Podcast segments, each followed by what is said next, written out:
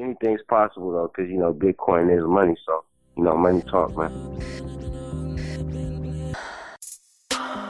Welcome to the Bitcoin Podcast, powered by Cointelegraph. What began as a small experiment is now a rapidly expanding ecosystem. As citizens of the internet, we expect to be able to send money over the internet as quickly and cheaply as sending an email. As citizens of the internet, we demand transparency. Here, we talk about Bitcoin, Ethereum, blockchain industries, fintech, and more. But we're not experts. We're just three guys in the Bitcoin community, and adoption is the only thing that matters. Hey, everybody, welcome to the Bitcoin Podcast, episode 113. I'm your first host, Marcello. And I'm host number two, D. Host number three, Corey. What's up? What What's up, up? everybody? Welcome back. Welcome back. Welcome back. Price is over a grand again. Look at one, one fifteen, I think. One twenty one. Oh, Raised five bucks since the last time I looked today. we're giving you the price right up front. That's right. And what's nice about a- this, I don't know. I, I was looking at kind of the run up, and it's not it's not crazy fast this time. It doesn't feel as crazy fast as it was previously. Like, Yeah. it's, it's kind of it's kind of been gradual since it's dropped down from the like what eleven fifty, and I wanted to be nice and slow. well, everyone does. It seems as though ladies. this, this, this is the Oh. way that it's going. I don't know. It's You went. I'm not. I'm. I'm done trying to figure out what the price is going to do. I think that it'll increase over time. That's about all I can say. Um, yeah. That's is that it? How how how confident can you say that? What what depends on what level of time we're talking about. Within the next I'm- 5 years with the Bitcoin price I'm not even? I'm not even confident in that statement. I don't know. You know what I love? Because like, what if what if Bitcoin doesn't doesn't change? What if like we never? What if it just like we can't pass SegWit, and Bitcoin Unlimited forks the network, and like what if all these things happen that the community's incredibly fearful about, like that, and or nothing happens, then the price can go any which way. So Yeah. who knows? Or I like your strategy. But then people kind of come and re- they rely on us to have some sort of future predictor impulse, some we sort can of future we can tell them what's happening and what we think might continue to happen based on our current current understanding of the community. But that's all you can get from anyone. Anyone who gives you a real hard price prediction is full of shit. I like I like your method. Basically, if anybody asks me, I'm just gonna go. I don't know, but I got some great popcorn that you can share with me while we watch this shit. That's gonna be my, that's gonna be my response. It's Well, like you have to go ahead, Cello. well, Bitcoin price is going to skyrocket if it becomes the world's reserve currency by 2020. By Yeah. 2020, I'll give you that. That's true. So that's That's a- three years from now. That's a big if. man, I'm just happy that I have that amount of Bitcoin that I wanted when I started playing this game. And I was like, cool, I don't even have to buy any more Bitcoin if I don't want to. Like I could just keep I want to be in the million club. Huh? I want to be in the one million club. Oh, you do, sir. I want I want 21 bitcoins or more. Yep. So that way I can And say so at, at the end of the day, I know that only one one million other people at maximum can have as much Bitcoin as I do. And then you go and then you find them and then you cut their fucking head off and lightning sh- starts raining down from the sky and you can look you look at their dead body and you say there can only be one. I already do that with redheads. What happens to a dead man's Bitcoin? They die with him if he doesn't have ways for people he knows to get them. I don't think people realize, like, there they are. There, there are a ton of Bitcoin in, like, that have been released, that have been mined previously, that will never ever be touched again. It's like Because- a sunken ship. because people lost those private keys. Yeah, well, it's not worse than that because you can't go deep sea diving for them hoes. They're just gone. Yeah, so that, that lowers the total amount of Bitcoin that can ever be used in circulation, which ultimately increases the, the, the scarcity and price of Bitcoin. Of what's left, yeah. But in- in terms of like, let's say here's here's a like an interesting part about this is that say for instance it becomes the world reserve currency and everyone uses Bitcoin, and slowly but surely people just lose their Bitcoin over a long period of time. Like that hap- it's gonna happen. People are gonna fuck up. People are gonna like the phone's gonna blow up, and that's where they held the only private key for that certain amount of Bitcoin, so on and so forth. Over eventually, Bitcoin will, will will leave circulation because people can't access it because they lost their private keys. But you know what? That's a great part. That's that's I like that you brought that up because that's that's a lot of the questions that I get on, on Rampant with D are just that. People literally don't know how to handle something that they can't handle. You know what I mean? It's weird. There's no coin. There's no, and they're like, "Well, what?" But that was never an issue with like iTunes. No one was like, "Oh man, I can't hold the CD, so I'm really afraid of iTunes." That was never a hump that Apple had to get over. So why is it that way with Bitcoin? I'm sure it was with some people, just not a lot of people gave a damn. You know, just just not a lot. But I think Because you could just copy the shit out of that stuff and never have an issue about it. Yeah, with Bitcoin, you can't really. What, what you said the other day, Corey and Cello. I don't know, Cello. I don't think you heard it. It was when we were roundtabling last week, and Corey put everything in perspective. He said before Bitcoin, when you sent something on the internet, you also had a copy of it. But with Bitcoin, when you send something on the internet, you don't have a copy of it anymore. It's unique ones and zeros that no longer belong to you. It introduces the idea of ownership, whereas previously with just the internet, there was no ownership. It was just I have a copy, you get a copy, Yeah. everyone gets a copy. Everyone gets a copy of this And- song. Like the I guess the blockchain movement is introducing ownership to where if I give something to someone else on the internet, I no longer have it and they do. And It's a unique and you can good. prove it and it's secure right so like that's that's the whole point but Yep. if you lose what gives you that ownership the private keys then uh-huh. nobody owns it and no, there is no third party to uh-huh. bring it back Yeah. So eh, so you've done five episodes of on ramping, and your latest episode was your first person over the age of forty. What was his concern that differed from like the young people from the past episodes? Was it that aspect? Um, I don't know if he was really concerned. He was more of the really, really, really curious type. And I believe his main concern was kind of like around the cryptography and the miners. Because nobody really wants, nobody, everybody wants to understand that intuitively. Like, oh, how's it generated? Ooh, miners, what's that about? But then when you really start getting into the nitty gritty, it becomes this like, oh, no wonder you like it. It's actually really fucking difficult to get new Bitcoin into circulation. So he's really he was really curious about the mining and, and cryptography and and and how that works together to introduce new Bitcoin into the system. And then for what's been happening lately is at the end of every on with D, it's like people's minds are blown. So then it just gets into this like, what's the future gonna be like? 10 minute discussion. well i mean that's how everyone gets into this whole thing right like that's how we got into it yeah. other than It like is. other than trying to make a profit off mining we were like Yep. well what this is going to touch everything and we just kind of you know do the the stereotypical like stoner what ifs all day long Uh, and get excited A world without banks.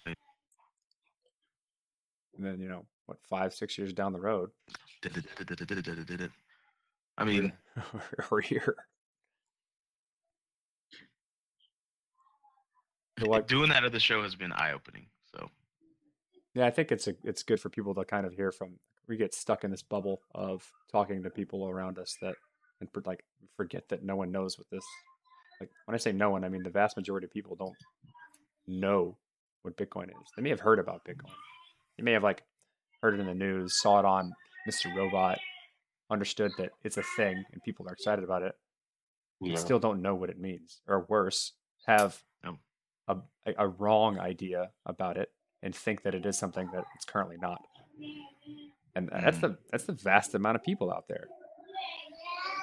So, do you guys think that um, the neat, nifty little trick that BTC China and other Huo- Huobi or whatever you say, it, they're basically just saying, "Hey, in order to appease the regulators, they're saying, hey, let's just go by millibits now." So it doesn't seem so drastic these gains. They're so now, what do you mean they're not doing this? It's it's what they're doing. Explain to me what they're doing. they in order so the regulators came in and said hey you're not following the anti-money laundering laws as as closely as we told you to do that and they were like our bad and so then they, so they they started um, appeasing to those laws and they also introduced trading fees That's a big on one. their people That's a really, That's a- really, really big one. Yeah, that's a big one. But they also said, hey, we're not going to go by just Bitcoin anymore. So it's not like one Bitcoin's a thousand or what, 3,000 yuan or 4,000, however many the, the conversion ratio is. Uh, instead, we're going by millibits now. Yeah, I don't think that makes a difference. I don't think, I think it does make a difference. I think it makes a difference to newcomers when they log on to an exchange and they're like, oh, Bitcoin's not even that expensive. maybe, but for regulators, like re- regulators understand what a unit conversion is. I don't know, man. I, I I, feel they real bad if people that- that regulate our money don't know what the difference between like a hundred pennies and one dollar is. Um, dude, you know how stupid people could be. Yeah, I'm but just saying. I'm, I'm just saying. Like, I, I doubt the regulators. Yes, but I'm talking newcomers getting into oh, Bitcoin. I agree. It makes a You s- difference for people like coming in and uh, like having a different like more human acceptable number to what they can buy or what they feel like they can they can invest in. That's that's that's reasonable. But like, is it affecting the overall price because someone switched to a more human acceptable number? No, it's like it's the it's the fees, the trading fees associated with what they introduced, as well as the fact that they can't do 100 times margin when they're trading. I mean, yes, ultimately, but I'm talking the the inc- the slow increase. And if you looked at the volume, it dropped down to like 134.2 thousand Bitcoin a day, and now it's up to 250.3k Bitcoin a day. I mean, it's slowly getting back up there.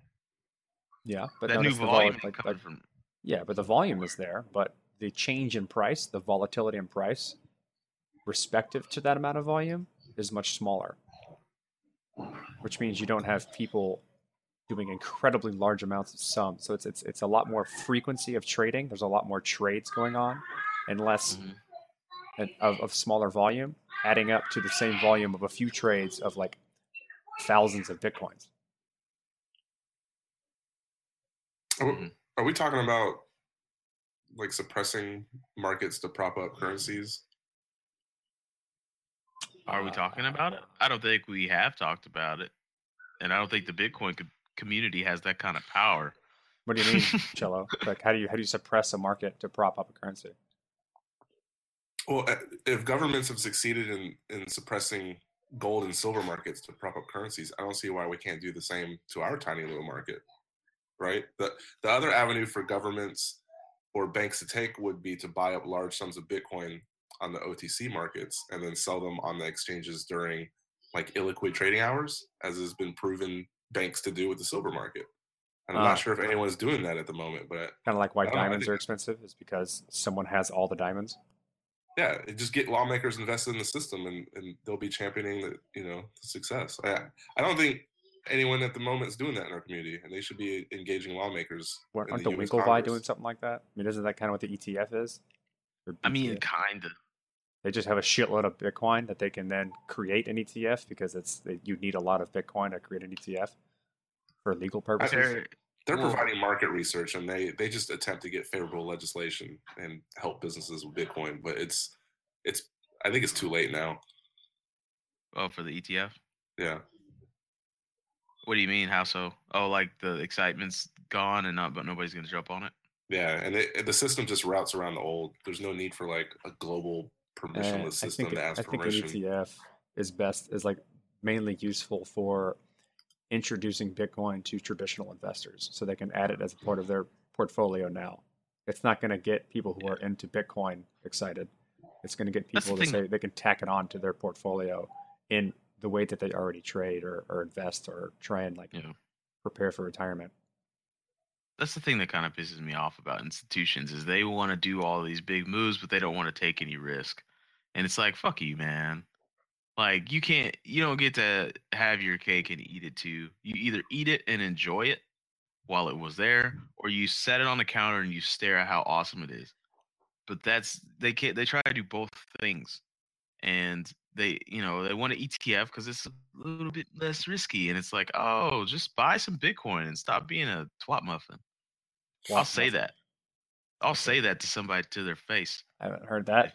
I haven't heard that before. That's that's one that I have I- not heard. I just put it together. White muffin. I just put it together.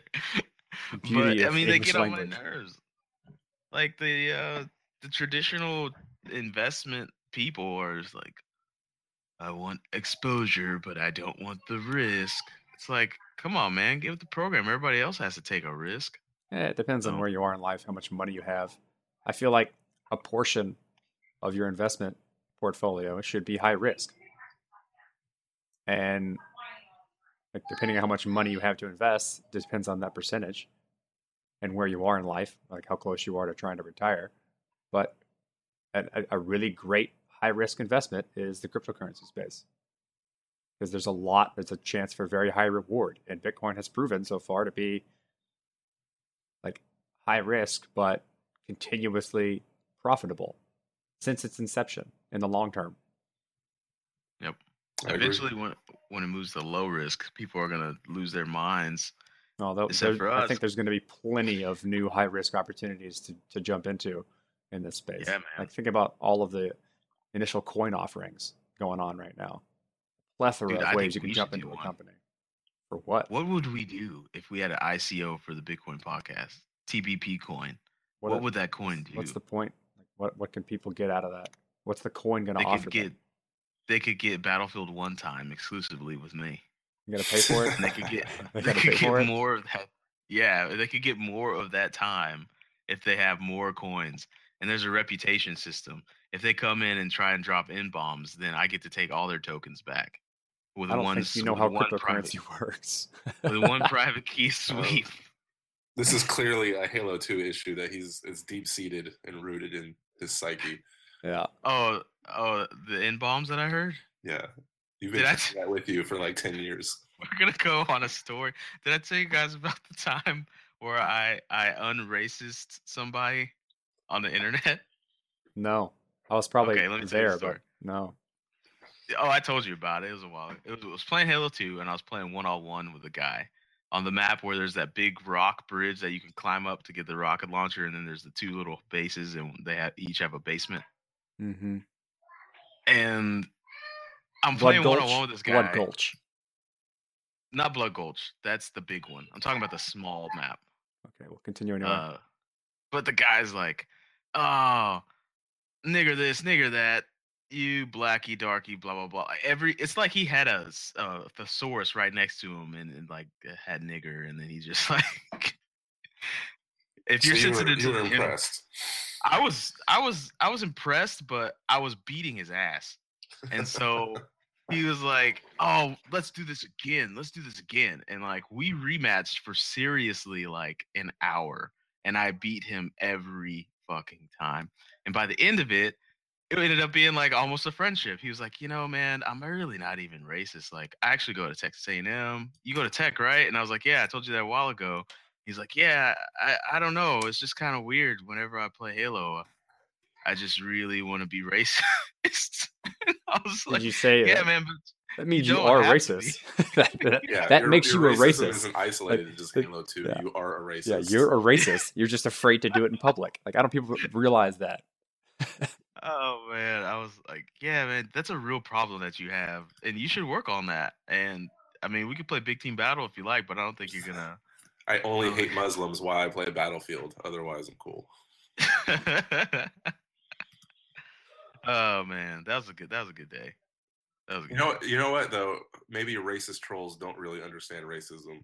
We could that I guess we could dive into a whole other topic about that. But we just open up the psychology bomb? That racist trolls on the internet are only racist because they don't understand racism. Uh-huh. Whoa. your kids' kids are gonna experience it. Yeah, they'll never get on Xbox Live ever. if I catch them on Xbox Live, I'm smashing that Xbox. Like that's what's gonna happen. All right, let's uh, let's uh, let's, let's transition to our interview now that we've we Yeah. covered the we covered, we covered the racist card. she is the uh, she runs marketing at ConsenSys, uh, and to prove just how smart and talented she is, Forbes magazine listed her as one of the 30 under 30 in media. So she's a pretty big deal.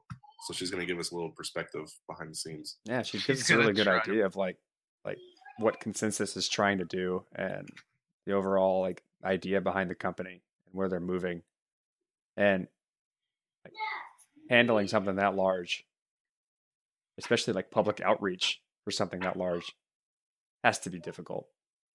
So I mean, she's been in the space for a long time in terms of like financial marketing like that. So it's it's it's interesting to see that they were able to pull in someone that was that good and it speaks a lot to how how much this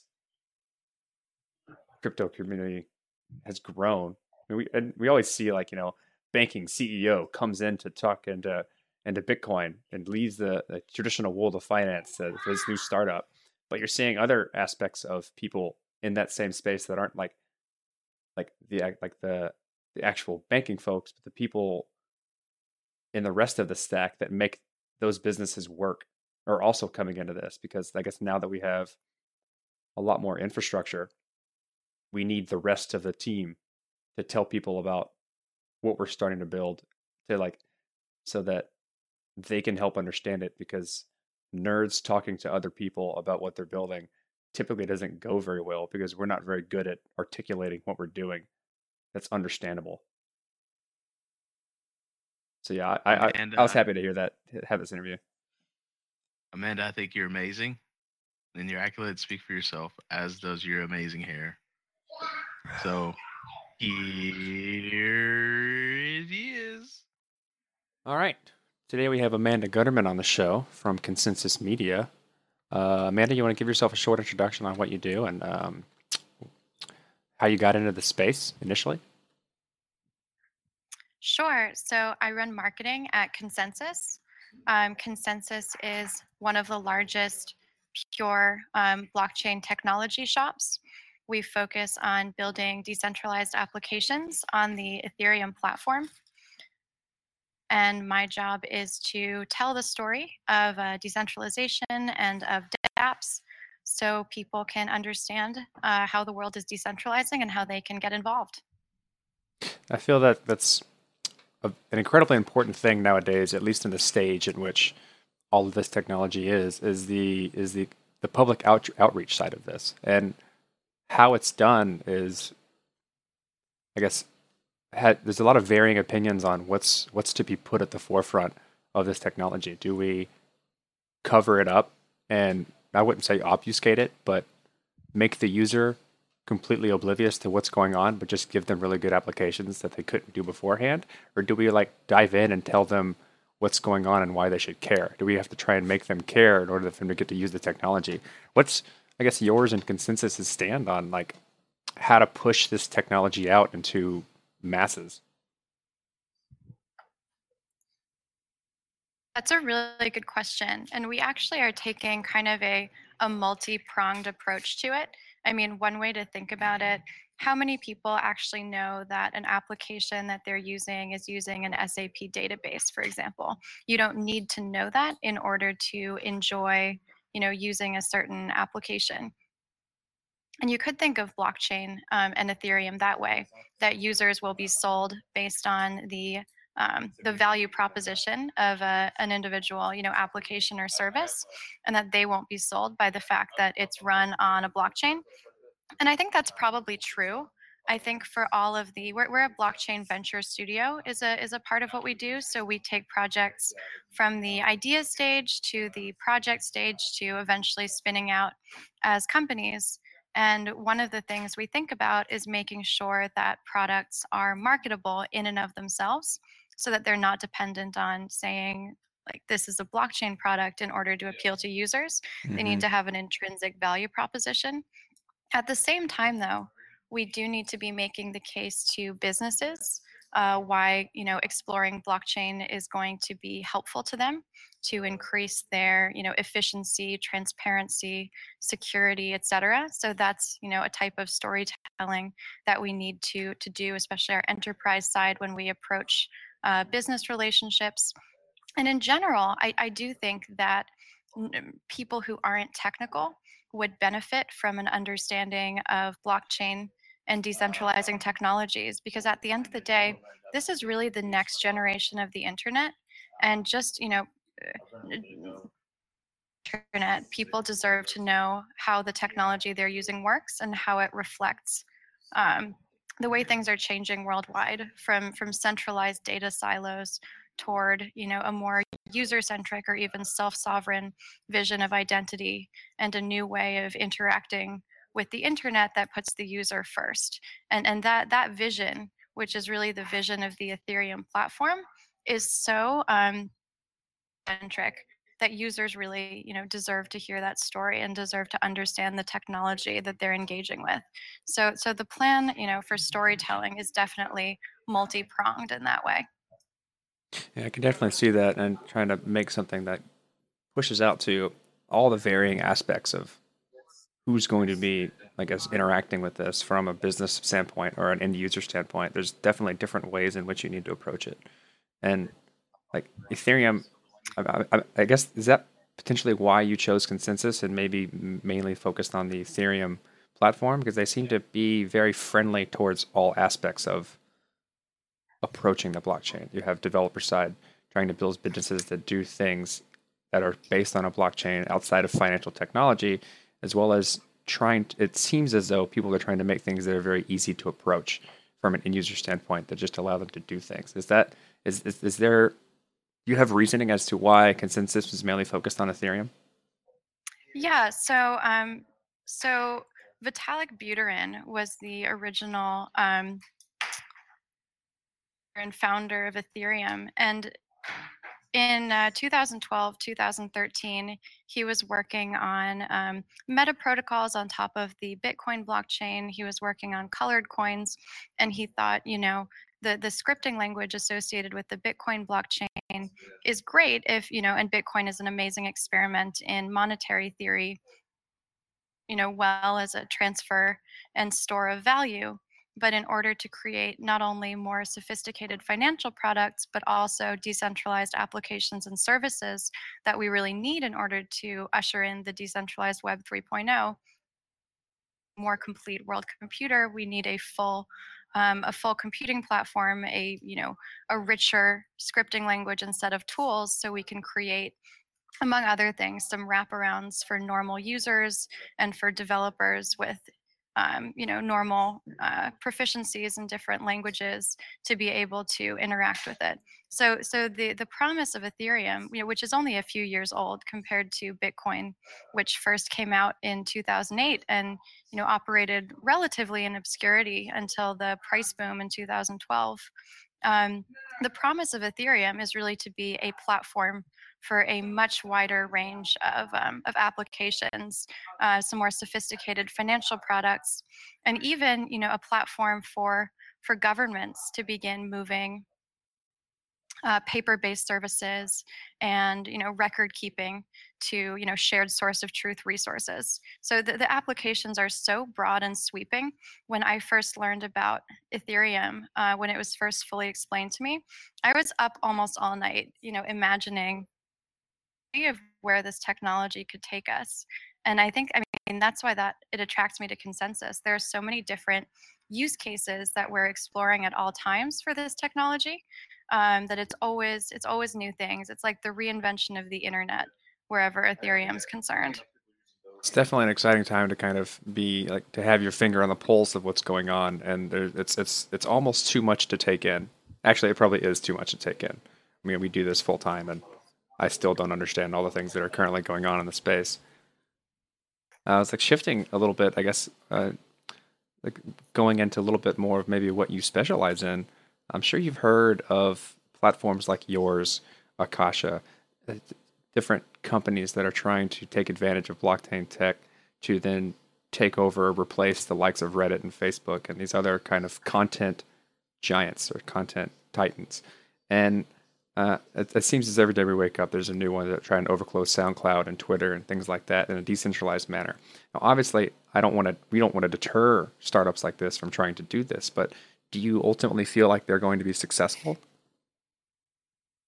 So, I think that the decentralized web is going to call for um, types of media platforms, and I think it's possible that the current popular media platforms will adapt to decentralization and to to blockchains.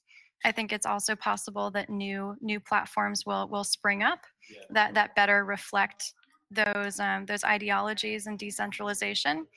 I think you know. So so you introduced me as you know ConsenSys media, but I, I run marketing for for ConsenSys in general. Mm-hmm. ConsenSys mm-hmm. media is a place where we publish a lot of thought leadership from our from our personnel and we you know we we are pursuing and thinking about pursuing a number of um, projects one of which um, i wrote a piece a while ago about um, blockchain and ethereum based solutions to the the fake news problem. Uh, in general what i find is that wherever wherever trust is a problem blockchain can be a solution.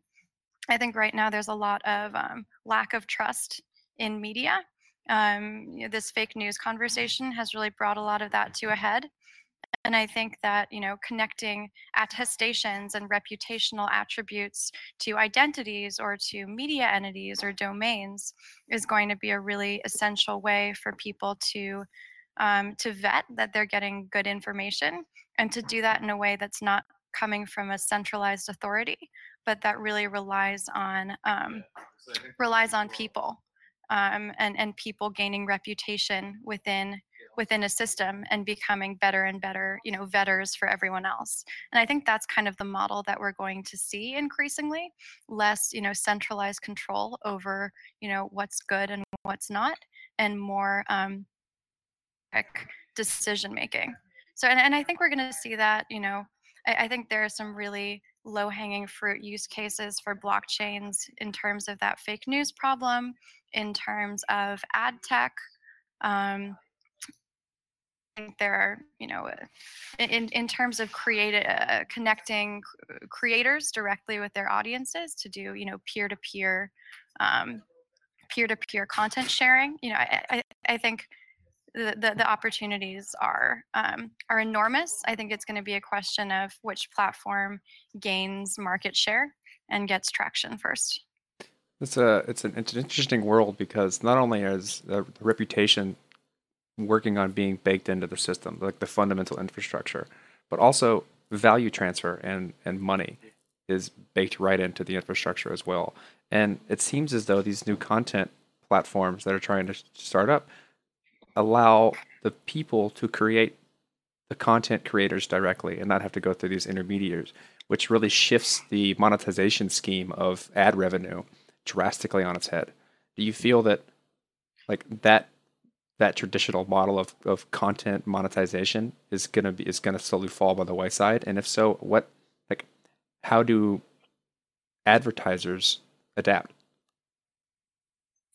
Yeah, so I, I think that actually um, the increased transparency of a blockchain enabled mediascape will mean that marketers can more directly connect with and verify um, where their advertisements are being placed so we can eventually avoid a scenario like the Russian hacker we read about recently who siphoned off millions in ad revenue through through basically ad fraud. And I think it'll actually help advertisers and marketers to better gather data on how their ads are performing and where their ads are being displayed because right now it can be kind of a black box between uh, the Mhm. marketer and the publisher on the other side. But I, I think you touched on something that's really key here, which is that identity is the foundational layer of all of this.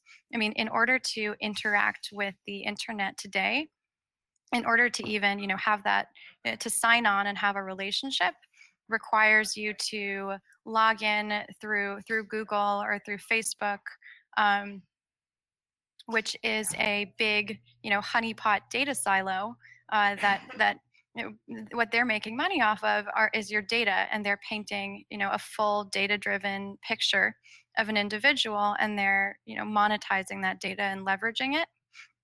The um, the decentralized web and, and decentralized world puts the user first and puts that person back in charge of his or her identity and that identity that cryptographic you know public private key pairing that a person emerges onto the decentralized web with that that it functions like this portable wallet that can collect all of these different attributes from from media consumption to you know money and transaction history to you know how you interact you know wh- whether you've ever defrauded someone on ebay or you know what your what your uber driver rating is and and this really allows a much richer picture and data set to be painted of an individual person con- compared to you know all of these individual companies having their own independent sort of data silos about a person and and and this user can choose to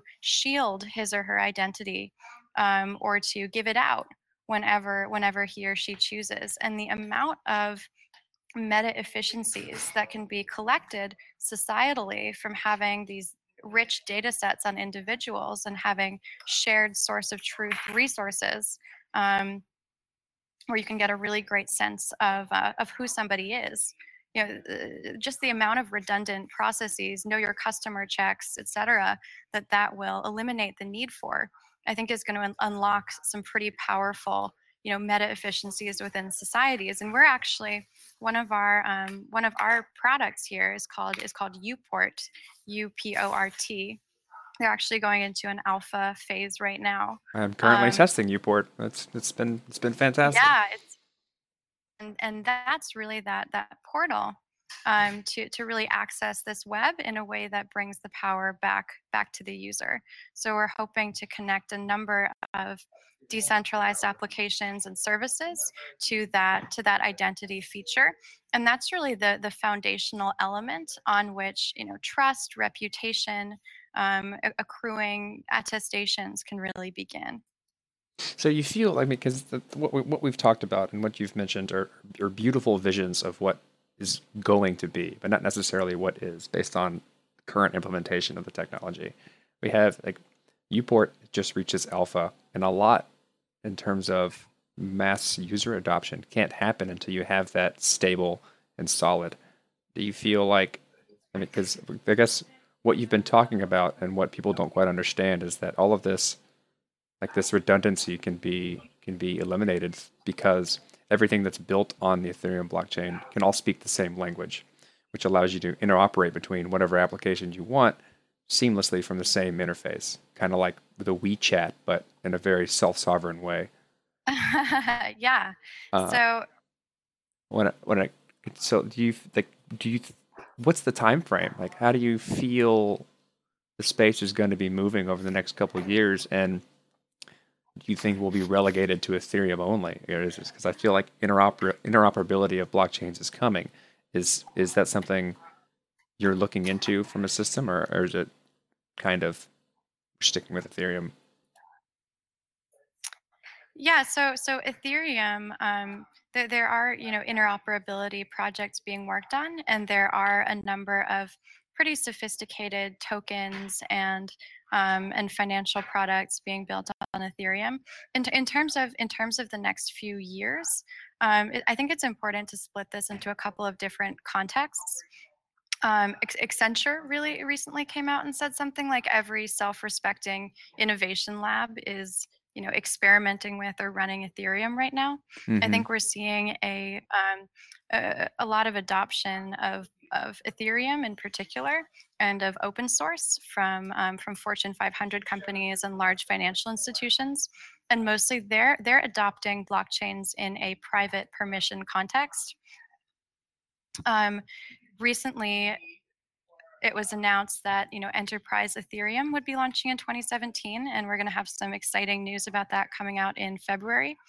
Um, hoping to set some standards for you know enterprises that want to that want to adopt ethereum right now in a private permission context but eventually um, eventually in other contexts so, so in, in that private context it's really becoming the the de facto blockchain of choice and you see you know open source surging in popularity with JP Morgan publicly open sourcing their Quorum platform, Microsoft and Bletchley, the major players getting involved here. Uh, the, the, the second the second part of this is the the Ethereum mainnet, and, and that's you know pretty different from the private permission context that that those Fortune 500 companies and enterprises are operating in already. Um, the, the, the Ethereum main, I mean, it's important to understand that Ethereum is a relatively new technology, really, um, really just beginning to be used in, in 2014. There are all kinds of planned um, updates and upgrades to the to the Ethereum mainnet, like um, like proof of stake and sharding, and you know, not going to go too deep into those here, but um, there there are plans in place to um, to make sure um, the public Ethereum mainnet is going to you know be able to support all of these applications and services. And we're you know we're launching applications on Ethereum this within the year this year and and even more coming out next year. I, I think the you know the next few years are going to be really key. I think 2017 is going to be really key. I agree, and uh, the way I've kind of, I guess, the way I try and explain this to others in terms of private blockchains versus public blockchains is is is a matter of scale. In the beginning of the internet, the internet couldn't scale properly, so and every and and because of that, you had a lot of private companies not trusting it, so they built their own personal internet called an intranet, and then over time, as the internet was capable to scale, they were able to then kind of latch into the internet more and more and more until we have what we have today. And it's a very similar scenario where you have public private blockchains scaling and keeping their kind of their business private until the public chain can scale appropriately and offer the solutions and privacy concerns that consortiums may need. And 2017 is kind of the very, very, very baby steps of getting to that type of model, in my personal opinion. Yeah, I mean, we're it, it, the Ethereum community of developers. I mean, and we we main, maintain two out of two out of the um, Ethereum protocols. So so we're very involved on the um, core component level and you know low level protocol um, level. And you know the, the Ethereum community has something like 20,000 developers in it who are really active. Some really great large companies who are contributing. So we feel confident that we're going to get those updates and to be able to scale um, soon. I, I, I, agree with your um, intranet internet um, comparison. I think the rollout is going to look something like that with, with the internet. Um, uh, yeah, I mean, 2017 is going to be the year for a lot of a lot more adoption, I think, and of the Ethereum mainnet beginning to really be able to to scale and take off. So, what are you excited about personally? Not ConsenSys, but you, Amanda. Uh, me personally. So, things that um, really excites me, and and some of the ConsenSys, some ConsenSys personnel are involved in this, and some other people are involved in this from other blockchain companies.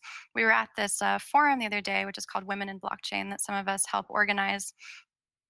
To to a reporter there who was surprised at you know the the really large showing and you know how many people were you know women who were technologists and developers were getting involved you know a lot of men there too um, and what i was saying is that you know at the core a technology of inclusion uh, it has the potential to bring into the global financial system the 2.5 billion people on Earth who are right now unbanked, who aren't able to get access to government services, to legal services, aren't able to execute contracts, aren't able to secure loans because they don't have an identity or a bank account or a financial history.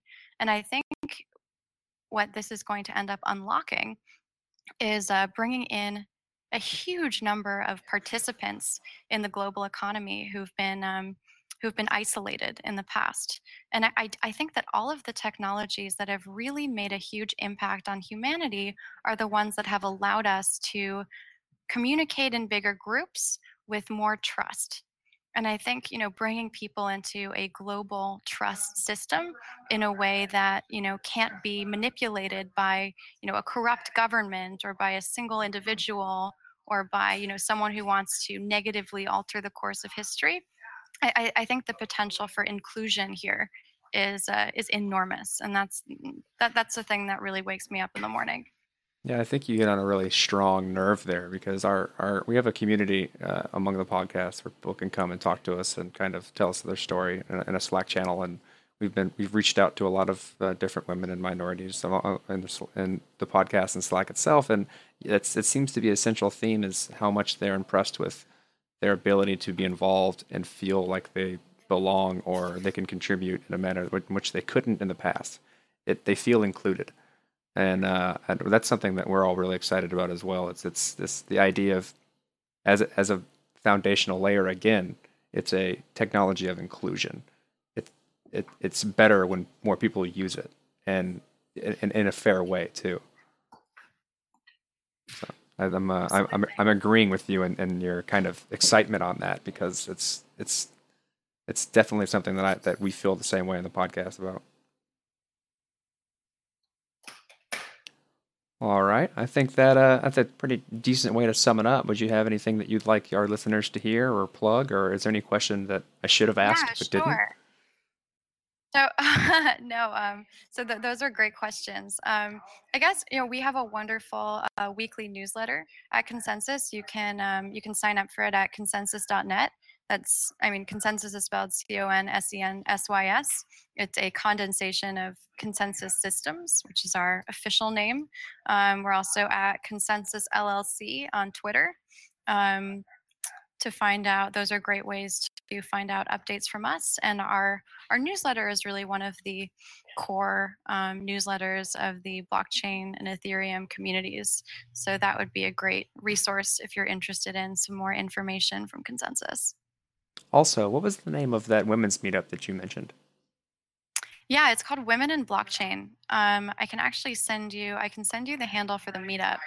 It's a it's a great it's a great community um, platform for people to um, to come together and talk about how we have a unique opportunity to learn from technologies of the past that have struggled with inclusion and how we can make sure to have the community around Ethereum and blockchain really reflect the structure of the technology itself. That sounds great. I would like to include that in our show notes so people can get a get get at that if they if they feel they'd like to. Absolutely. Great. All right, Amanda. Thank you for your time. I appreciate it. Thanks for having me. And that was the interview with Amanda Gutterman. Census. It was great. Um, hope you guys enjoy the interview and um, you will do a little bit more research into the awesome work she's got going on.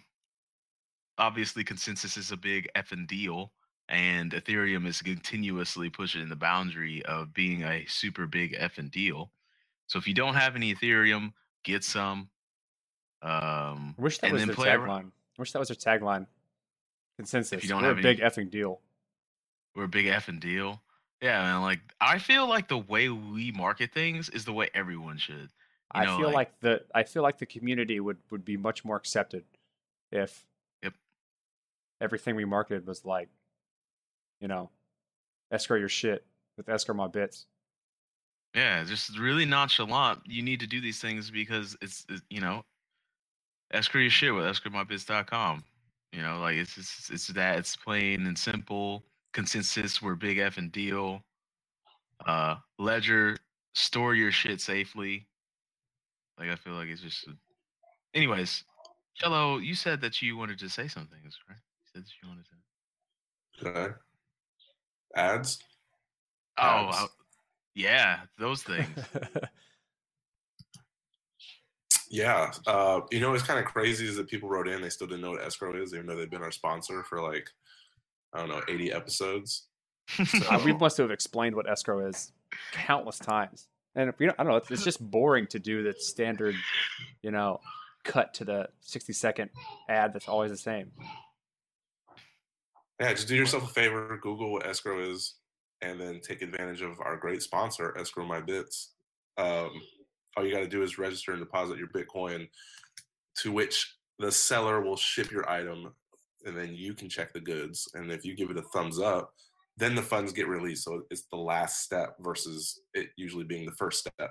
So uh, they offer Bitcoin escrow with a locked exchange rate. So no matter where you are in the world, uh, it kind of evens out. So it's no problem and your funds are kept in a secure two of three multi-signature transaction, they're only going to hold one of those keys and the rest are yours. So, you know, the service was created to solve all the problems wrong with the type of escrow services currently around. Again, Google escrow. Find out about it, use it.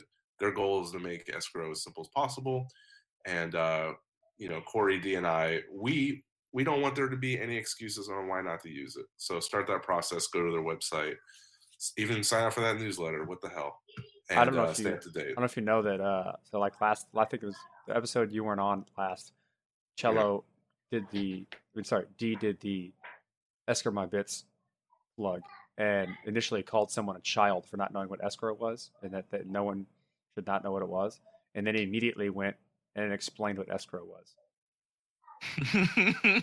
Yes, like, but then hey- someone came into the Slack and said, "Guess I'm a child" with a sad face. That was Dylan. yeah, he's like, he's like, I don't need to explain what escrow is. You're a child who don't understand what escrow is, and then he immediately explained what escrow was. yeah. yeah, yeah. I was being. I I don't even know why I did that, but it Uh, happened. what else do we have? What else do we have?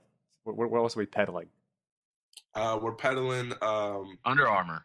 Nope, no, stop. Not Under Armour or Ballpark Franks or anything else. You're not allowed to do advertisements ever again. uh, the the most trusted name in Bitcoin ATMs, and they also uh, sponsor our meetups in Philly. So this is a really great company called Athena Bitcoin. Uh, they're in Cedar Hill, Dallas, Houston, Fort Worth, a bunch of other U.S. cities. Uh, we love them. Uh, download the Bitcoin wallet on the App Store or Google Play. And for specific locations, I know I kind of just did a quick overview, but they're in a lot of places. So go to athenabitcoin.com. And we're also brought to you by their portfolio company, bitquick.co. It's man, it's easy, it's quick, it's secure, it's all the all the things that are uh, you, you want to tick off on a list that you that you want to use. Uh, you can get Bitcoin for cash in as little as three hours, and they've been serving Bitcoiners since 2013. So that's four years now. So where there's a bank, there's BitQuick. I'll say that like people who can't use the internet, like so, like so for instance, I was listening to a podcast. I was listening to our podcast, and you talked about escrow my bits, and then I was like, oh man, what the hell is escrow? I would Mhm. just fucking Google it because that's how you figure Mhm. things out. Like, I would literally Google what is escrow or just escrow, and I'd be like, Right. and then and then three seconds later, I'd be like, oh, that's what it means. That's what escrow my bits does, and that's it. I wouldn't like. No longer are the days where you have to walk around and not answer questions. So do I even have to tell people what VPN services are, or do I just give them the link and tell them to Google that shit? Yeah, you can do that. That sounds good. Our next sponsor is VPN Services. Google that shit. Um, it is It's only three thirty three a month. it's cheap. It's cheap. Once you Google it, you'll be like, "That's cheap for what I'm getting." and easy. Like it's they make it so easy. So if you know what VPN is, it's typically not that easy. They make it easy for you, and it's cheap. Yeah, Why aren't you doing it? That's a better. So that's a better question. From now on, you know, because remember when we first started the show, we had that one guy that was like, "The show was good after five minutes of advertisements," and you were like, "Dude, chill out." if you ever listen Why to a podcast just- ever again, like uh, like who, Yeah. who, who doesn't do ads in a podcast? Yeah, like so. So should we put like, uh, hey, here's our here's our advertisers, here's our sponsors. Google them, and then just talk, say what they are, and then just move on. I'd be curious to see how long we hold on to our sponsors if we did that. Yeah, Yeah. yeah. These people Anyways, and a list paid us to do this podcast. Google them Google. to figure out what they do. Well, I remember, I remember we started our podcast and I burped, and one guy was like, "Nah, I'm not gonna listen to you guys." You guys are I'm just like- gross. Yeah, You, you Sure. sir, have a very unfun life. when we talked when we talked about the virtual reality uh, sex masturbation machine at the very top of the episode, I do believe that that could have offended some people. Oh, we've gone in on some some some things. But- So what? yeah. So right. uh, privateinternetaccess.com. Visit it. No, don't go to that. Don't go to that. Go to the link in the description of this of this episode so that you can feed us money. Feed it. Feed us is there the a money. tornado happening right now? Oh, you can hear that? Yeah. Yeah, my city does a tornado warning once a week. I didn't think you could hear it. Sorry. Well, uh, we're in the same city. I was hearing it too. That's why I was asking. Oh, yeah. That's what. Actually, it's like the Aziz Ansari is like VPN services. Wow, wow, wow. wow. Yeah. That's what There you that go. is. Brandy. Okay, so let's let's move a little bit into. Okay, so I had my first Ethereum question, and I Sure. couldn't get a great answer to it, and I I wanted to stop from being the hey cut that shit out. This is about Bitcoin. You can take that Ethereum question elsewhere. So, what's a good way besides me taking the easy route and saying like, oh, Bitcoin is to gold as Ethereum is to oil, because which isn't necessarily the best one to one analogy or metaphor. So, what's a good way to what? Yeah, what's a good way to explain Ethereum in a way that kind of on ramps people to the understanding of what Ethereum is? Ethereum And why is people are going- a Bananas over it. Ethereum's a decentralized computer that stores essentially stores business logic on it. You can make an application, embed that application. So a smart contract is better off being called an automaton or a robot. You you build this robot to do certain tasks and which which can include handling money or allowing access to certain things or just storing a variable and then you embed it into the blockchain. And so after it's embedded into the blockchain, you then have this smart contract that can do certain things and be interacted with and can also be called by other smart contracts. So robots can talk to robots. Now, So, it's a, Mm. it's a world computer. and it can't be changed because it's in the blockchain, right? That's kind of the whole idea of embedding something in a blockchain. Now, once you have that, you can then interact with it, and it and it can't change. You just call it, call the functions that are embedded into it. That's it. So then, when you build applications that interact with smart contracts, you don't have to have a like a centralized server to have a back end to your application, and there's no central central point of failure, and a lot of other stuff. And so, like the- So the, business logic run. of applications is handled automatically by these robots in the blockchain. These robots are called smart contracts. And Mm. so people are finding really creative ways of building robots that talk to other robots that are like this giant network of smart contracts that can talk to each other and do certain things. And every time you add one more to it that can interact with the other ones, the whole network gets better. So what's the what's the value of an Ethereum token? The value of Ethereum token, the token that's on the Ethereum network, Ether, is that it speaks the same language of every single application built on that network. So that Mm. you can use anything you want in the same platform. It also works as just trading value because being able to speak the same language on a network of a lot of different applications is valuable. You make it everything sound so sexy sometimes, Dr. Petty. That's that's that's my job. What I do. Like uh, I spend an exorbitant amount of time trying to figure out why these things are important or like why it's different than anything else and why I should care because I do care and how they're built. And like you have to So come up I with guess- ways of explaining it to people. And I want to try and see it from everybody's different perspective. So that like if I can see it why it would be beneficial to a banker. I can explain it to him in banking terms. If I can see it, why it would be interesting to someone who's just on Facebook. I can explain it to them why it's important to them in Facebook terms. And also, like everyone has a different perspective and a vocabulary that they use and pictures that they understand. And you need to be able to explain the technology to them in their own language for other people to understand. Mm-hmm, mm-hmm. So let's say I'm using Facebook. I can't I can't talk to friends or do searches until the company is able to fix it. So when something goes wrong or shuts down, the whole thing shuts down, and that's the weakness of the centralized internet. Well, there's a And there's the a, another huge aspect to that, which is who owns the data that gets put on Facebook. Right. That Facebook does. That's they own all of it.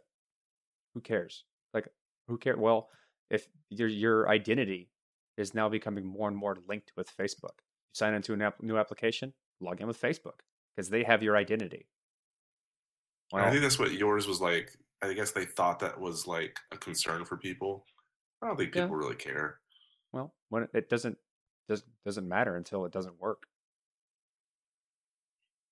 Or Yeah. like people are like Facebook is profiting profiting greatly off of everyone else's data. Like the people who use Facebook are the product of Facebook. Yeah. Because But no one's putting a gun to your head to use it. You know? no, not at all. It's just convenient. It's really convenient. But if there was an alternative, I'd imagine people would switch over to it. You know, like getting double cheeseburgers is convenient. But if McDonald's makes you fat, it's not their fault. No, It's not your at all. fault. I actually just listened to a co- comedy special about that. Uh, but like I guess another aspect of what's cool about Ethereum is like right now, if you want to sign on for a new application or use a new service, you got to sign up for it and re-enter that same damn information, like your name, your email, where you're from, that type of crap. Yeah. Within a with a platform like Ethereum and what like what blockchains try to offer is that you have the same identity. It works everywhere. You don't have to sign in for a service. You just use the service and it already knows who you are and what your credentials are and how much money you have. Like you can you can use your identity to pay for things automatically. It doesn't know what your identity is. It just Mhm. asks. You don't have to like That's a dangerous thing we're going redundantly towards. though. use. I mean, well, like you own all of this information.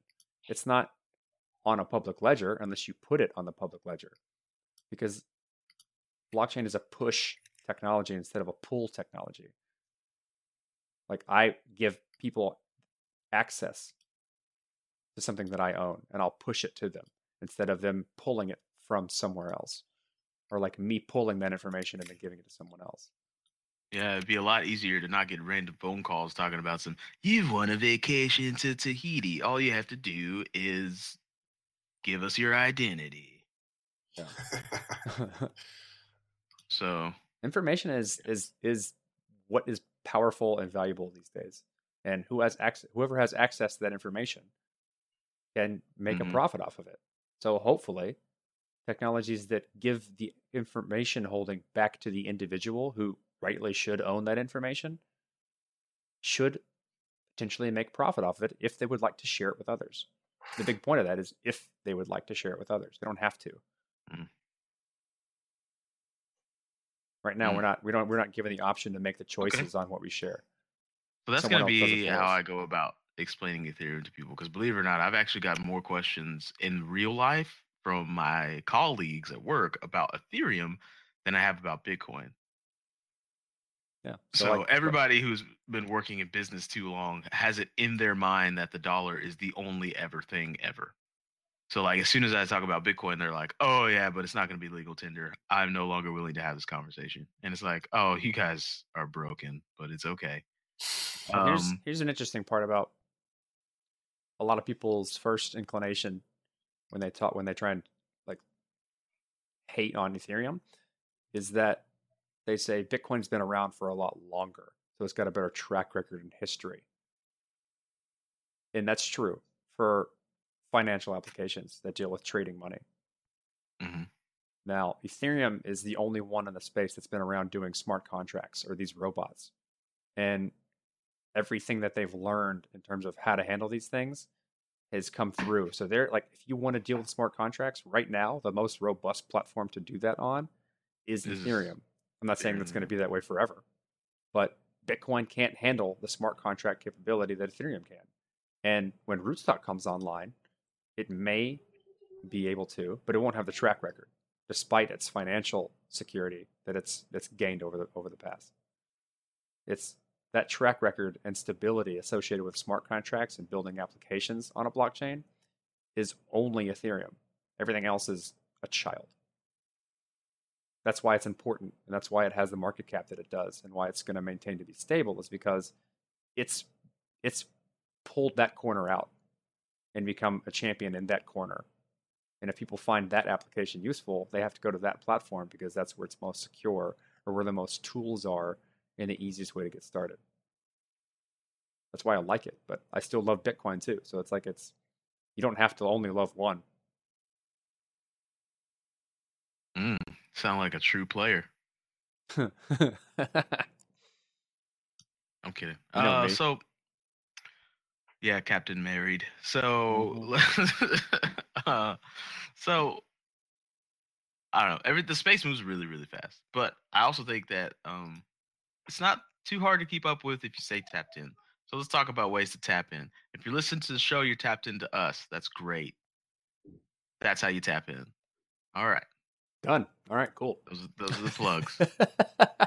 That's those it. Those are the plugs. Got We're it. No, of course. Uh, you can find us at at the BTC podcast on Twitter. Cello runs the Twitter. You've been tweeting him "Who cares" for a little while now, and we forgot about that challenge that we submitted to everyone. So we've Yeah, just I've been been on- getting been on a the- roller coaster man, our, our community feeling hates us. hurt and then Say what? excited. Cello's like, "Damn, what do you mean? Who cares? What?" Jill's been feeling down, like really down and, and like depleted since since that. Every time you post something, someone responds with "Who cares?"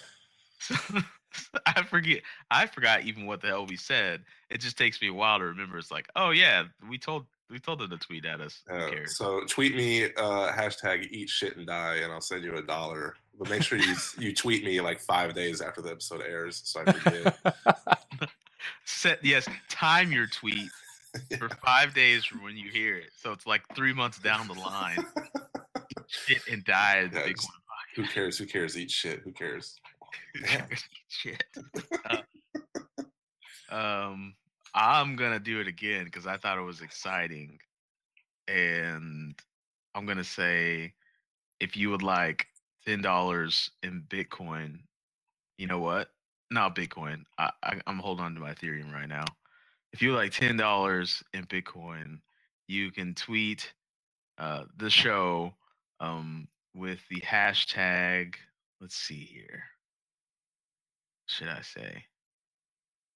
Hashtag uh, bring back Spawn. And I want to see how much because I want a new Spawn movie, and I want to try and break the internet with my little podcast. The first person to do it, first person to do it gets ten dollars. Not everyone who does it. Okay, we got to make that. We got to make that The film had a good soundtrack too. The Spawn soundtrack. Yeah, it was really good. I think John Leguizamo should have got an Oscar for playing the clown. I don't think he should have got that movie Oscar. didn't but- age. That movie did not age well. Have you seen it lately? Holy, holy shit, man! It's a good movie. It's just it doesn't age well. It's basically I don't know. There's this movie in the '80s called "I'm Gonna Get You, Sucker." I don't know if Yeah. you've seen it or not, but that's what Spawn feels like when I go back and watch it. Like I'm gonna get you, sucker, but I'm a the devil's knight. I don't know. Anyways, I'm gonna get you sucker is basically Black Dynamite. yeah, it's Black Dynamite before Black Dynamite was Black Dynamite. That movie's good. Dynamite. Dynamite. All right, get out of here. Are we done? We're done. All right, Zoe Saldana, you know I love you. If, you, if it doesn't work out with that dude that has your last name, because that's strange, you, you know where to find me. So And thanks for listening to us on Super Bowl Sunday. For real Yeah. though. Oh, I forgot. Yeah, go uh, Patriots. They're probably gonna win. So, Go Pats. Who cares? Um, well, play